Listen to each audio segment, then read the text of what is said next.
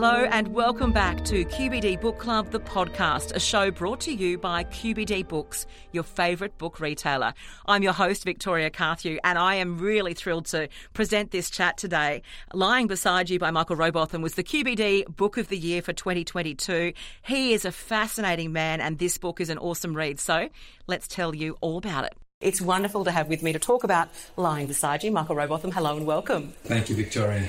I love that that still makes you feel pretty good because it is, you have to say it right now, it's been an awesome career, but things are pretty amazing right now. Yeah, I get excited every time a new book comes out.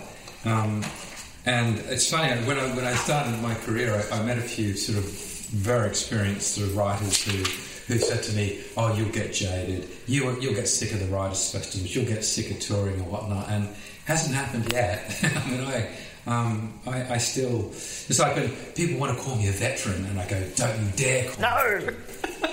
yeah. Because it is. Yeah. I mean. Uh, but I can understand why you haven't tired of that because every single time, every single book, it's so different, isn't it? Each time. Yeah, that's one of the things I tried very, very hard to do right at the very beginning of my career.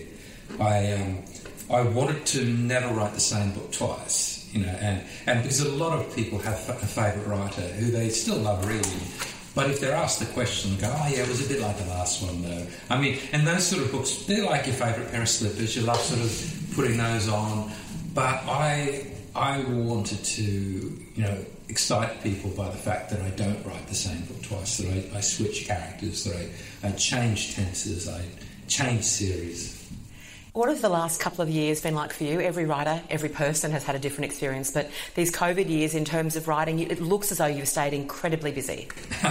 well, I think you know, as uh, um, as my wife will attest to, that uh, this hasn't changed my life a bit because I've been self isolating for 29 years, and so um, yeah, COVID hasn't hasn't affected me at all. Really, I, I, go to my, my writing room, my cabana of cruelty, and um, and I make stuff up. It's what I've done for for most of my career.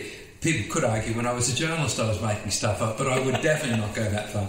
Um, but yeah, um, apart from not touring, um, life hasn't really changed, you know, and, and oddly, you know, book sales have actually gone up for many writers because people have been locked away and they've needed something to do with their time. And do you think, I mean, you've, you, as you say, I'm not going to use the word veteran, but you've been in this industry a long time. You've seen it grow and change, and, and people that said for years that it was, it was going to die off. But during this time, we have seen the emergence of a lot of really great Australian, particularly crime authors, because people have had that time and have had to change their lives. Yeah, I think they have, and I think it's just uh, it's the it's the time was right. I mean, it wasn't that long ago.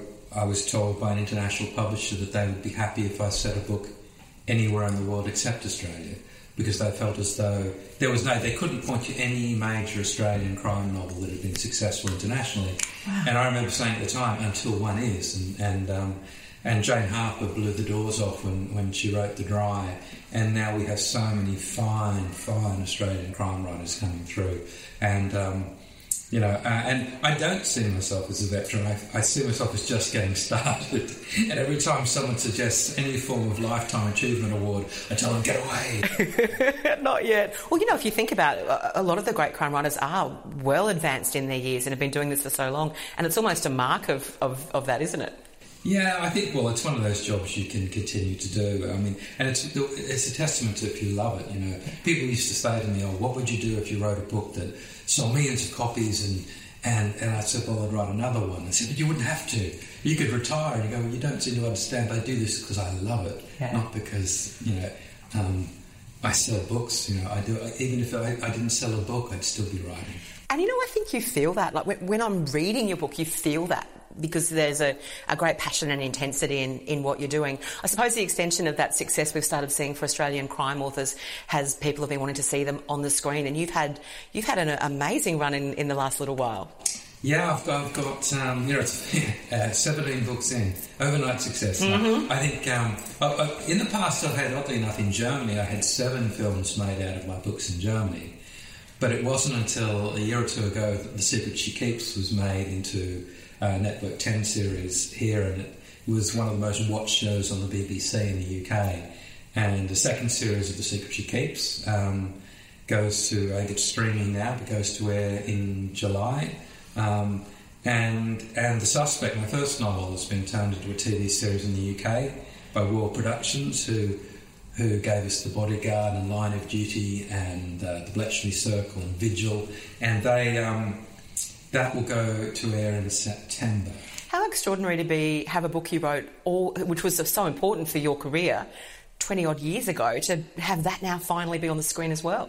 It took a while because I mean that, the suspect was optioned when I first wrote it, and when and that book sold on a part manuscript in 2002 at the London Book Fair, and it was optioned then and it's the options pass from film company to film company, but it, it has taken 20 years to to make it. And um, yeah, but I mean that's this is what can happen. You know, it can you know a lot of stuff, particularly streaming services, being optioned now, and you have to wait. It's television is and films take time.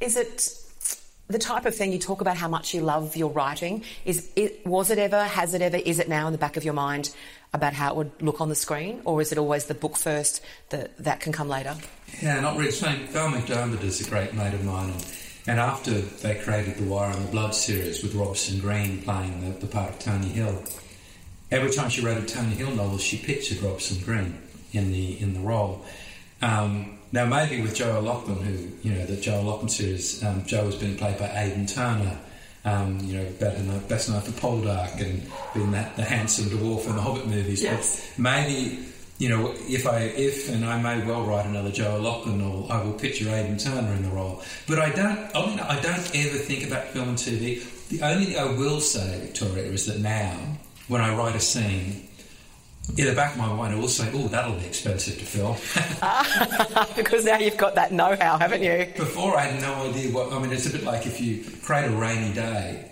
you just think it's a rainy day, and yeah. and, and uh, you know when it's in, in, in the film world, rain costs a lot of money to create. Absolutely. And just to, I guess, digress just a little bit, because, and we can name drop a little bit, you've now seen a lot of great TV sets, haven't you, because of some of your mates like Michael Connelly. You've had some exposure to so much of this now.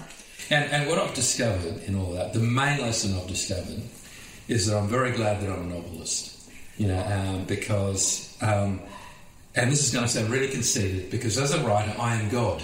And so yeah, there, is, there is nothing that goes in, in a book that I don't agree with. I mean, I can have editors that are telling me, making suggestions, and I'd be mad to ignore them.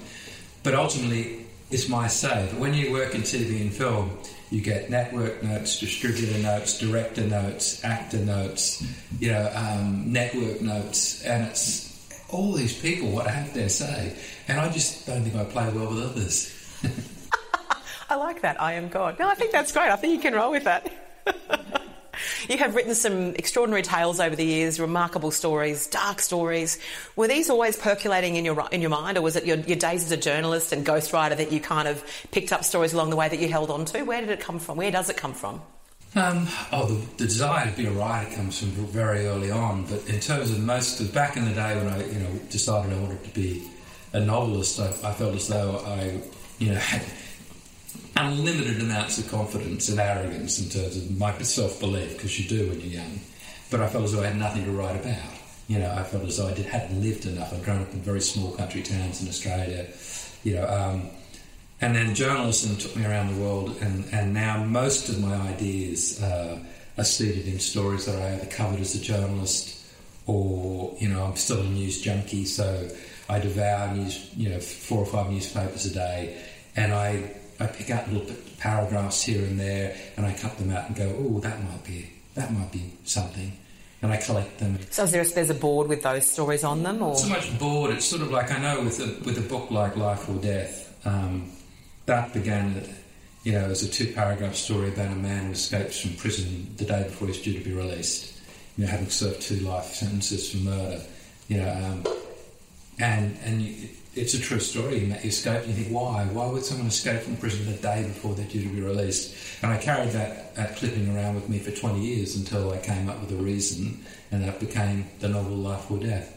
Um, so it, they don't so much go up on a board, it's, it's more like they gnaw away at me, and questions, the what if question gnaws away at me until finally I think of. Um, maybe there's a story I can tell.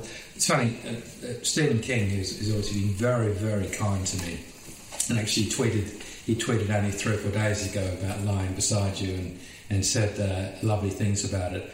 but he likened it to when you walk along the road and you see a bone sticking out of the ground and you begin brushing dirt away, like an archaeologist would. And sometimes it's just a dog bone, in which case that's not going to make a novel. But sometimes it's a dinosaur. That's going to make a novel.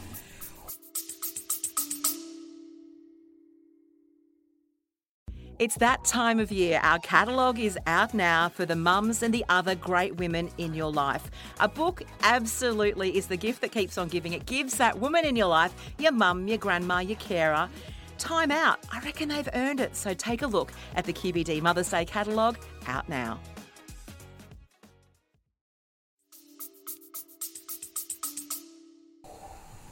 That's why he's also a great writer, because that's such a great line, isn't it?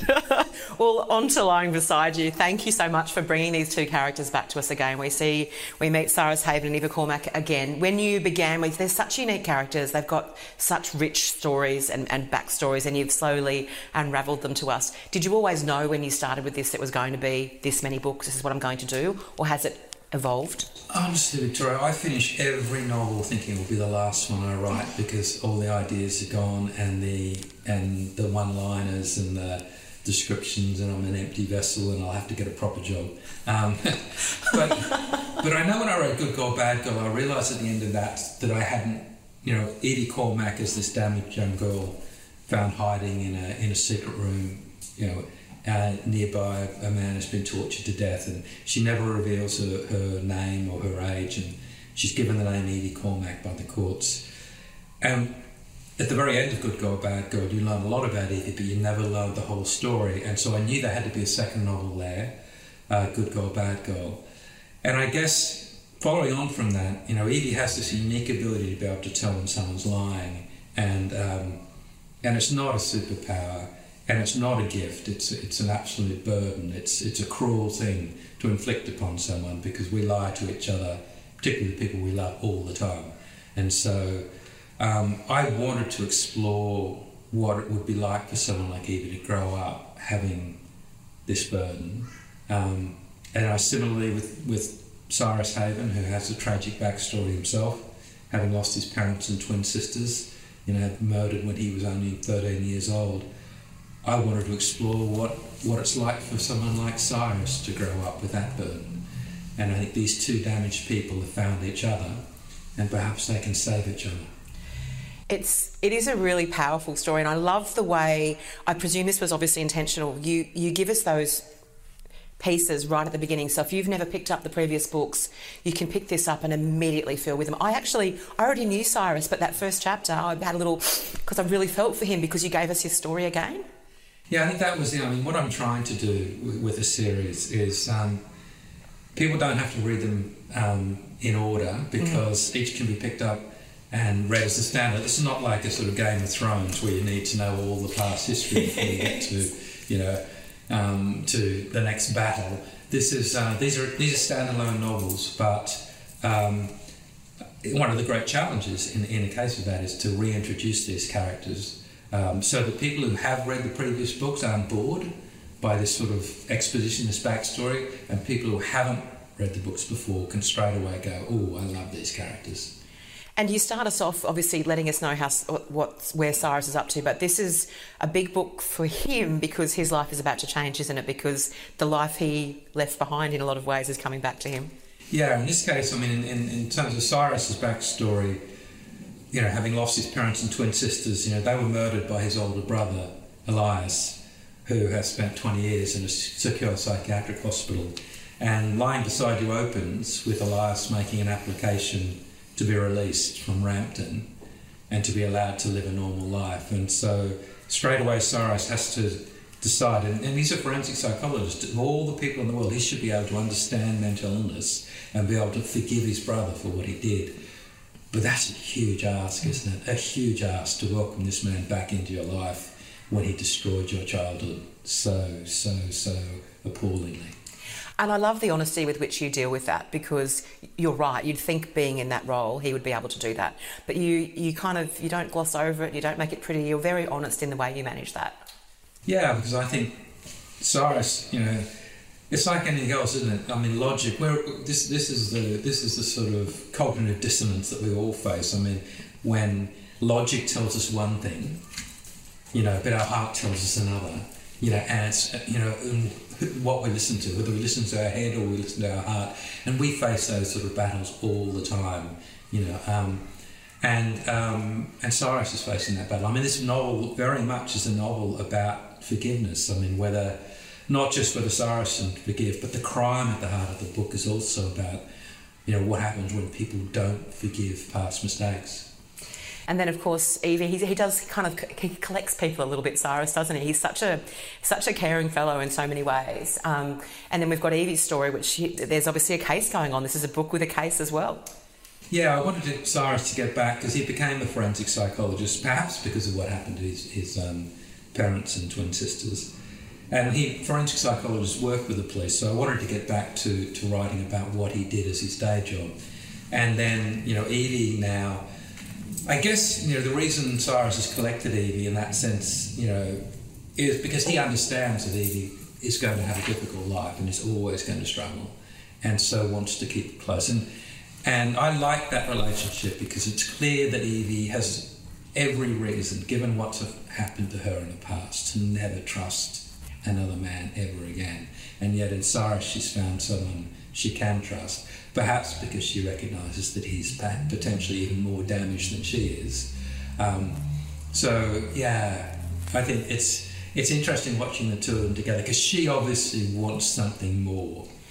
Yeah, there's a little, there's a yearning or an, an angst to there, but you just sit on the edge of it. Yeah, well, I mean, because it's this issue of transference, you know, and a lot of people, this issue of people falling in love with their therapist or psychologist, because, you know, it's a very attractive thing to have someone listen to you um, without judgment to just listen to you. Mean, because in particular for a lot of women, you know, they don't have a figure in their life that will simply just listen to them vent and, and hear.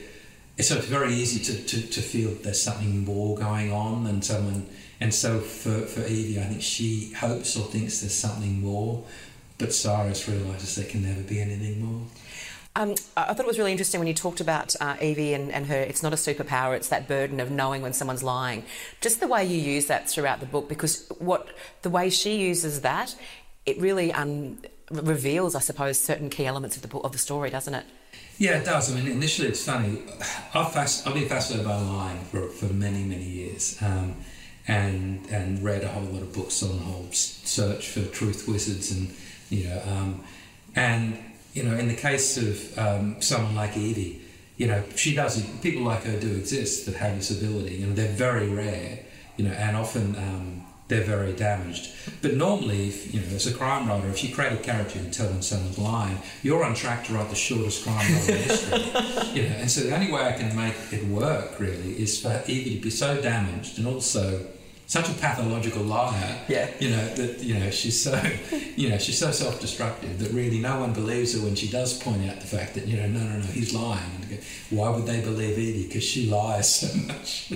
the way you write her, and I really love the way you shape the books because your chapters you you give us enough of her that you like at the end of every chapter of Evie because you write Cyrus and Evie chapters. At the end of every Evie chapter, I'm like oh I felt like I just hang on a minute, and you, you know, and then you, you, don't snatch it away, but you know, then we're moving on. So you're constantly always wanting to keep that. It really propels you through the book. Yeah, I mean that's the aim really to, to, to try to make both stories compelling, you know, and um, and to do it in the two voices, uh, and uh, and and you know, it is that classic, you know, it's that classic trick of you know, you know, you know, it's like the cliffhanger at the end of yes. uh, cliffhanger to make sure that people come back after the commercial break. You know, it's that sort of yeah. thing. You know, I want you know, and it, look, I always laugh when people say I read your book in a single sitting because a part of me wants to say.